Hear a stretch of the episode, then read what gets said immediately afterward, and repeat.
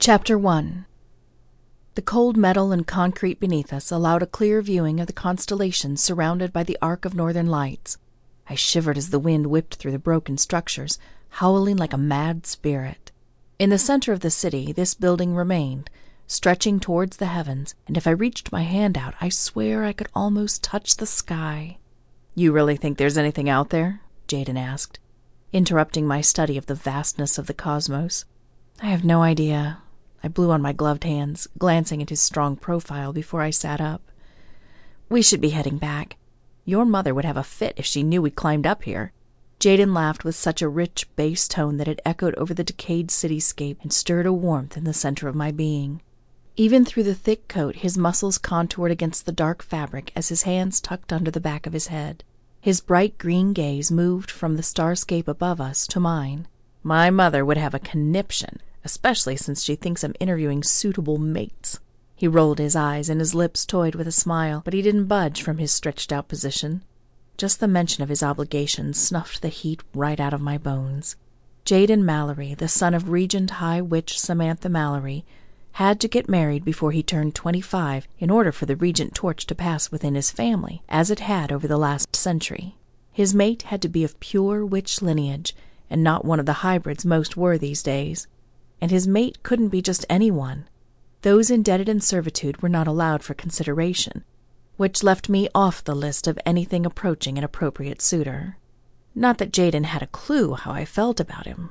Never mind his lack of knowledge of the breadth of my powers, which I'd hidden all my life. I think if he knew, he wouldn't be caught dead on this dilapidated building with me. She's going to blame me, I whispered. Chill, Star. I won't let her. I'll tell her the truth that I dragged you up here just to get away from looking at one dingy profile after another. I couldn't deal with it any more, and I needed inspiration. It was my turn to roll my eyes. Inspiration? Don't you mean some sick adrenaline rush? His dimples deepened. Scared of a Ravager attack? He teased and poked me in the side. I squealed and swatted him. Jaden! Star! he said, mimicking my exasperation. I narrowed my eyes at him and sighed. You know the magic is not as strong as it once was, right? It will hold. He sat up, and we both looked to the west, to the edge of our sector where the protection of the invisible wall ended. From this side, there was no consequence in crossing through the barrier, but once on the other side, there was no way back. If the Ravagers didn't get you, the electrified wall would. Every now and again, when the wind shifted, I caught the shimmer of the barrier. It was much closer to the buildings than I remembered from the last time we played hide away from the adults. I glanced at Jaden.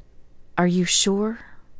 His gaze was locked where mine had been, and the small crease between his eyes deepened. When he climbed to his feet and offered me his gloved hand, I took it. I'm sure, he said, but he certainly didn't sound all that convincing. He glanced back at the barrier and sighed. Sometimes I think I'd have a better chance out there than finding a wife my mother approves of within these walls. His hand still gripped mine, and the slow rub of his thumb across the back of my knuckles gave my heart a start. I pulled out of his grip, feigning disinterest in his plight. Yeah, like getting married is so much worse than facing a pack of ravagers. I headed towards the crumbling stairwell and our safety lines. It is, especially if I don't love her, he mumbled behind me. And all the ones my mother deems suitable are only stepping up because they want the position. It has nothing to do with me. I glanced over my shoulder at him. Are you sure about that?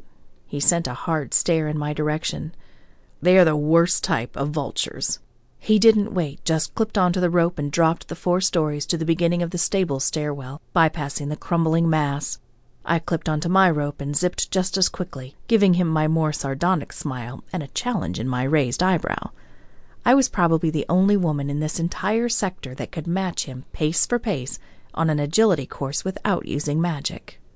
Before he could unclip, I was off and bounding down the stairs at a speed that made my heart slam in my chest. Jaden's footsteps were only a fraction behind me, and his breath huffed in time with mine. I let out a laugh and chanced a glance over my shoulder. His amused gaze met mine, and the race was on. Instead of bounding down the rest of the steps, I planted my ass on the rail and slid down the flight of stairs, jumping onto the landing and bolting towards the next one before Jaden could reach the same spot.